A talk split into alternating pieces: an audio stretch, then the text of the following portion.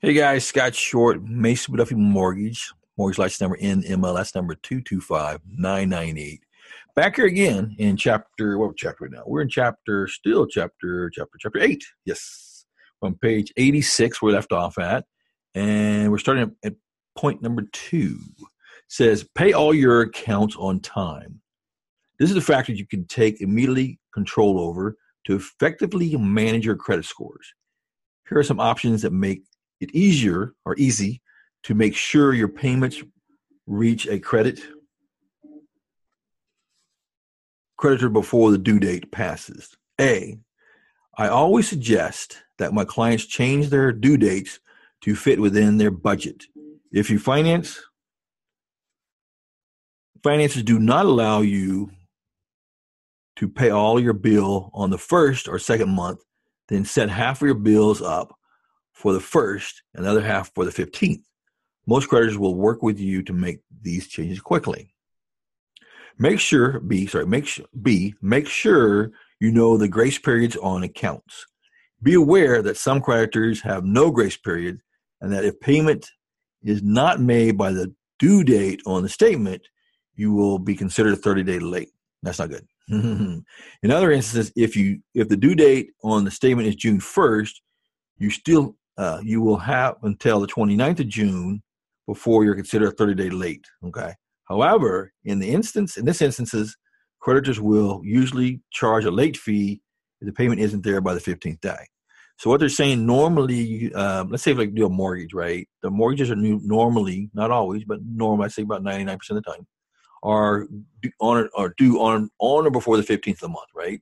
So long as you pay by the you know 15th a month, either by phone or whatever, right?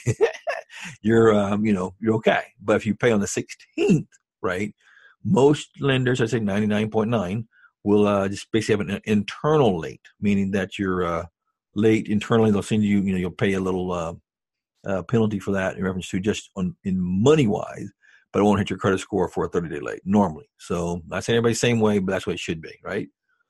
Okay, point C, set up, set up a system to remind yourself to mail your payments at least seven to 10 days before the due date so you'll reach the creditor in a timely manner. For an alert system, you can use your cell phone, your email account, or electronic calendar just to remind yourself to pay the bill.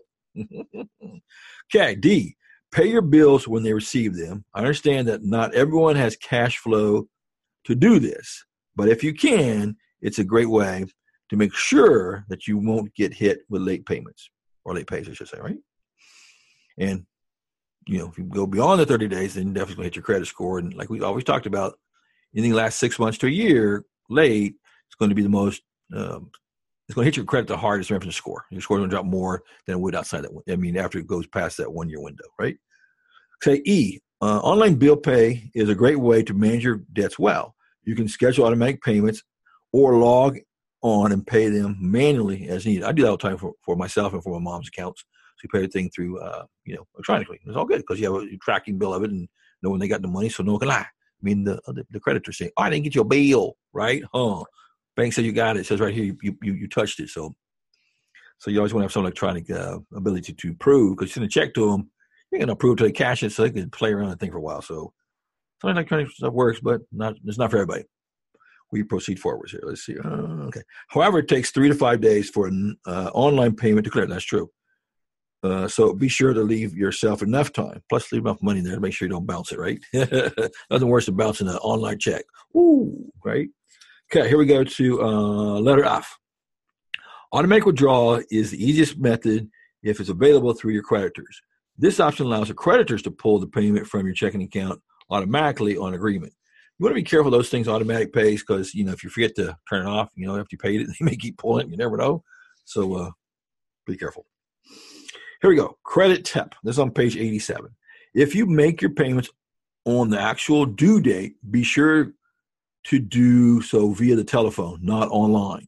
Also, be sure that you call in your payment before the cutoff time, which is usually about 4 p.m. Eastern Standard Time. Uh, if you fail to do that, also, you know, may hit a late pay. Okay. So be, just kind of be cognitive if you get to that tight, you want money and you're, you know, you call them, make sure what their timelines are, their, you know, drop dead dates and if they're East Coast or West Coast or in the Middle Coast. so just be cognizant, right? So here we go. Number three, when transitioning to a new mortgage loan, don't count on escrow to pay your final mortgage payment of the previous loan.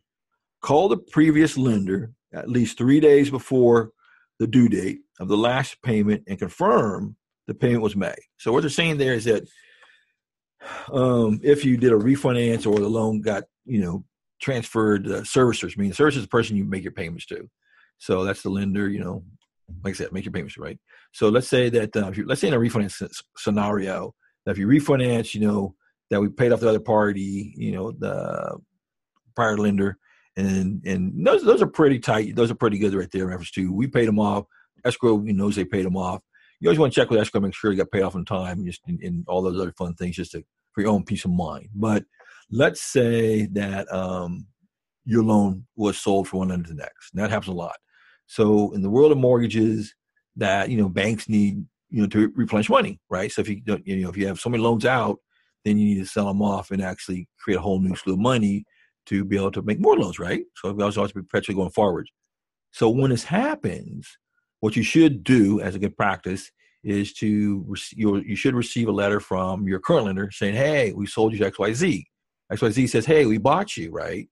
I've always advised clients for the last 20 plus years, almost 29 now, that um, to contact the lender that you know of when you're paying and contact them, write down the date, time, who you spoke to, and say, who do I make my payments to?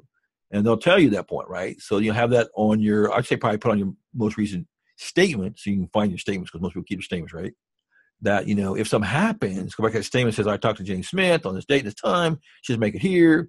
So at least you have accountability and you can put some, you know, ownership back on the lender or servicer if they try to wiggle waggle on you, right? Um, plus, you also want to make sure there's been some scams in the past, and I'm sure, hopefully, never come back. That some people have, you know, hacked into the bank system and found out everybody's account, send a little letter to say, hey, send your stuff to XYZ, you know, PO box and wherever, wherever, right? Well, that might not go to your lender; it goes to somebody else's pocket, and they ain't your lender. So that's why I say make sure you contact your lender and confirm to XYZ. Make sure where to send your payment to, and keep that data so you know if something ever happens that you are have something to go back on to rely on that you talk to somebody, right? And don't don't let it go to chance, right? So let's keep going forwards here. Hope I didn't lose my place. And let's see. Da, da, da, yep, yep, okay. then it says no matter how high your score, a single 30 day mortgage late can cost you 80 points. 80 points, right? It can take several months to earn back those points. Pre, uh, precious time that you don't have when you're trying, you know, trying to do something right. So we always tell people that when you try to buy a house, that all your stuff in the past comes light speed today. And actually, all the old stuff that you know that you forgot about or wanted to forget about or whatever comes right up here, boom, in your face, warp speed, right? So we always advise clients to make sure you run your credit through annualcreditreport.com, the free site, pull one of the three bureaus, and then check it out, make sure it's all good, right? and then you know have your lender uh, pull your credit at that point, make sure everything's correctly done, right? But let's say if you did pull your credit and you saw something on there was not right, normally the annualcreditreport.com website gives you gives you an account number and a phone number to call based on that report you have in your hand. So they'll be able to pull up on their screen on the computer screen and actually talk to you live about what's going on. Versus when a lender for a mortgage home loan, when they pull your credit, we're going through a third party. So you try to call the your credit bureau and they tell them, say, hey, I got this credit report, blah, blah. Go say, who are you? What do you want? Because it their, it's not the credit report information from directly from the bureaus through the third party vendor between the credit credit agencies or bureaus, we're going to call them, versus the lenders. There's a neutral party, right? So let's keep going on here. And see. Okay, number four. Some creditors do not report until you're 60 days late. Don't count on that. But hey, some don't but don't count it. if you know that you are not going to be able to pay all your credit card payments on time, call your creditors to find out whether or not they report 30 or 60 days so you can decide which card to pay first. This is if you're in a, you know, financial crisis mode, right? Let's see. If number five, if you should happen to forget or miss a payment, get back on top of that immediately. So here's what happens. Let's say if you forget a payment, miss a payment, what you to call it, right? when you make that next payment, you gotta make sure where that payment went to. To go to the payment, the current payment, or go to the payment you missed, right? Because what we see a lot of times, it goes to the new payment, the current payment, not the payment you missed. That missed payment keeps rolling forwards. So it goes 30 day late, goes again to 60 day late, goes again to 90 day late. Each 30 days later, it just makes your score drop further and further down the hole. So be careful if that happens. Make sure you get some clarity or some proof that you paid the money you gave them was for the missed payment, not for the new payment, right? So try to do both payments, right? okay, back where we go. And let's see. Number six. Yes, six. Um, there are times when you cannot manage your credit, whether because you have lost your job or injured and unable to work. What's he say here? So flipping on page uh, 88, right? 88? Yes, 88. Uh, see. See. Half. Uh, who cares? Um, sorry, I do care. let's see. Just gotten uh, you know, over your head. Sometimes people get over their head. Basically, you have more month than you have paycheck, right? If this happens to you, contact your creditors frequently. They will ne- ne- uh, negotiate different payment terms lower. So the key thing is that you want to be ahead of this game. Don't wait for them to call you. You call them because when they start calling you, there's no mood to to to, uh, to negotiate with you. They're basically say, "Give them money, give them money, give them money." That's all he says. So it, it's kind of like a broken record. Give them money, right? Don't want to be there. Okay, number seven. The best advice I can give you about the payment history portion of your score is to be proactive. It is easier to prevent credit problems than to erase them. If you're already managing your accounts by paying your bills on time, keep up the good work. That makes sense. Hmm. There are other factors that influence the credit score, but payment history is the largest and pulls the most weight on any time. So remember that the history of your credit, you know, how you pay stuff, that's you know, that's that's your that's your report card. And we're going to see, you know, how you do and if you're, you know, good risk and then you'll get better interest rate and better terms. But if you're bad risk, you're high risk, you'll call it, then everything's going to be the opposite, right? Let's see. Here's a, here's a story she wants to tell. A real life story of Marilyn. Just let's see what Marilyn went on here. Let's go to Marilyn, right? Marilyn had an immaculate credit. That that is until she incurred a 30 day late on her mortgage payment. Ouch. This caused her score to drop 80 points. The credit bureaus reported the late payment occurring in January. Marilyn knew she wasn't late in January, but rather in December. So I phoned the creditor, being Linda, and without acknowledging Marilyn's December late pay, I explained that they mistakenly reported a 30 late in January had not occurred. I requested that they research it. They confirmed that Marilyn was not late in January. As a result, the creditor willingly faxed a letter. Fax, well, he knows his old his old paper, right? faxed. Hello, but hey, we like faxes. To uh, letter to Marilyn confirming uh, their error. Marilyn took the letter to mortgage broker, who had reported correctly. I say had the report corrected, resulting in a score instantly shooting up 75 points how uh, see how could I accomplish this? Okay, the law states the creditor and credit bureaus must remove inaccuracy or inaccurate inaccurate uh, wow inaccurately reported information.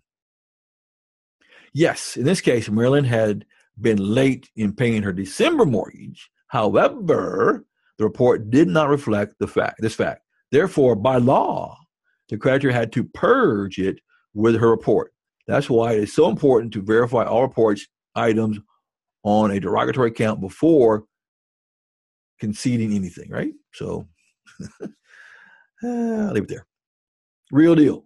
You have all heard the well used phrase, life happens. I gratefully, uh, gratefully uh, regretfully, is her, uh, tell you your credit creditors and their three credit bureaus don't care.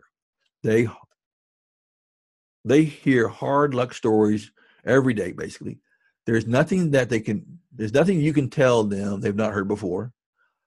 Our fast, our fast-paced lifestyles make it virtually inevitable that absent a bulletproof organizational system, or organizational, wow, that's a lot of letters, you will find uh, fall behind if you are not careful.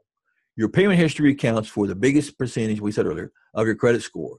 It's an incredible 35% of your score is controlled by how you keep up with your payments. So there you go. So we're going to roll into chapter nine. So nine is going to be the five factors of credit. Credit, part three, length of history. 15%, this is actually page 91, 15% of your length of credit history is worth uh, 127.5 points. So if you take 15% of the highest you can get, that's what it says 127.5 points. Okay. Among factors that go into making up your credit score, length in credit history accounts for 15% and can generate up to 127.5 points. That's what the paragraph, or that's what the headline said. Okay. Repeat myself, right? That's a big percentage. And to maximize those points, it's well worth making sure you manage your length of history wisely. So what she's talking about is like how long you had the credit, right? So if you've had credit for 10 years, you close the account out, guess what? That 10 years of history is no longer on the system and no one sees it and you lose that score there. So a lot of people in the past used to close out credit cards, you know, just to protect themselves in reference to their own inability to, to control themselves, I guess. No, I'm just kidding. No, but a lot of people used to close up credit cards because they thought that was the way to do things. And, um, you know, you have to be careful what you do. But what they're saying here is you look at the whole picture of credit. If you want to have the best credit, then the longer you've had credit and you show people you paid on time. So it's like school, like I take report cards. As soon as you hit college, you're going to apply for college. They'll see your entire high school, you know, grades. They may some middle school, probably not. But hey, you look at a whole window of your port card. So the further you go back, the more they can see. Versus, you know, if you had, you know, your senior you rock star, boom, cool, cool, right? But if you're, you know, freshman year, you're horrible, and sophomore year, horrible, and junior you finally figure it out. You know, at least you see you figure things out. But the scores, you other want to make sure you know, they need to see that so they can, uh, you know, whoever they got to count to is ready to, you know, uh, lend you money or whatever you're going to do, right? So let's keep going here. So while each of the five credit score fact, five credit score factors has its own importance, length of credit is highly significant because it traces your credit path all the way back to the oldest listed account. Logic tells you that the, low, the longer your credit history, the higher the score for the particular factors right factor. Then it says comma right. Can't read it like a it's like I ran through a stoplight, huh? Particular factor, comma right. Actually wrong. New credit users less than a year can carry higher scores than seasoned users. The factor requires meticulous attention if you want to gain access to the 127.5 points. Okay. So let's see how far I've gone here. This, this, this little presentation. Okay. We're, we're, about 17 minutes right now. So I'm going to stop here because we're 17 minutes in, and we'll come back to this next time. So we're on page 91, chapter 9, and we'll come back to talk about what this factor considers. Thanks, guys, for listening. Have a great day. Talk again.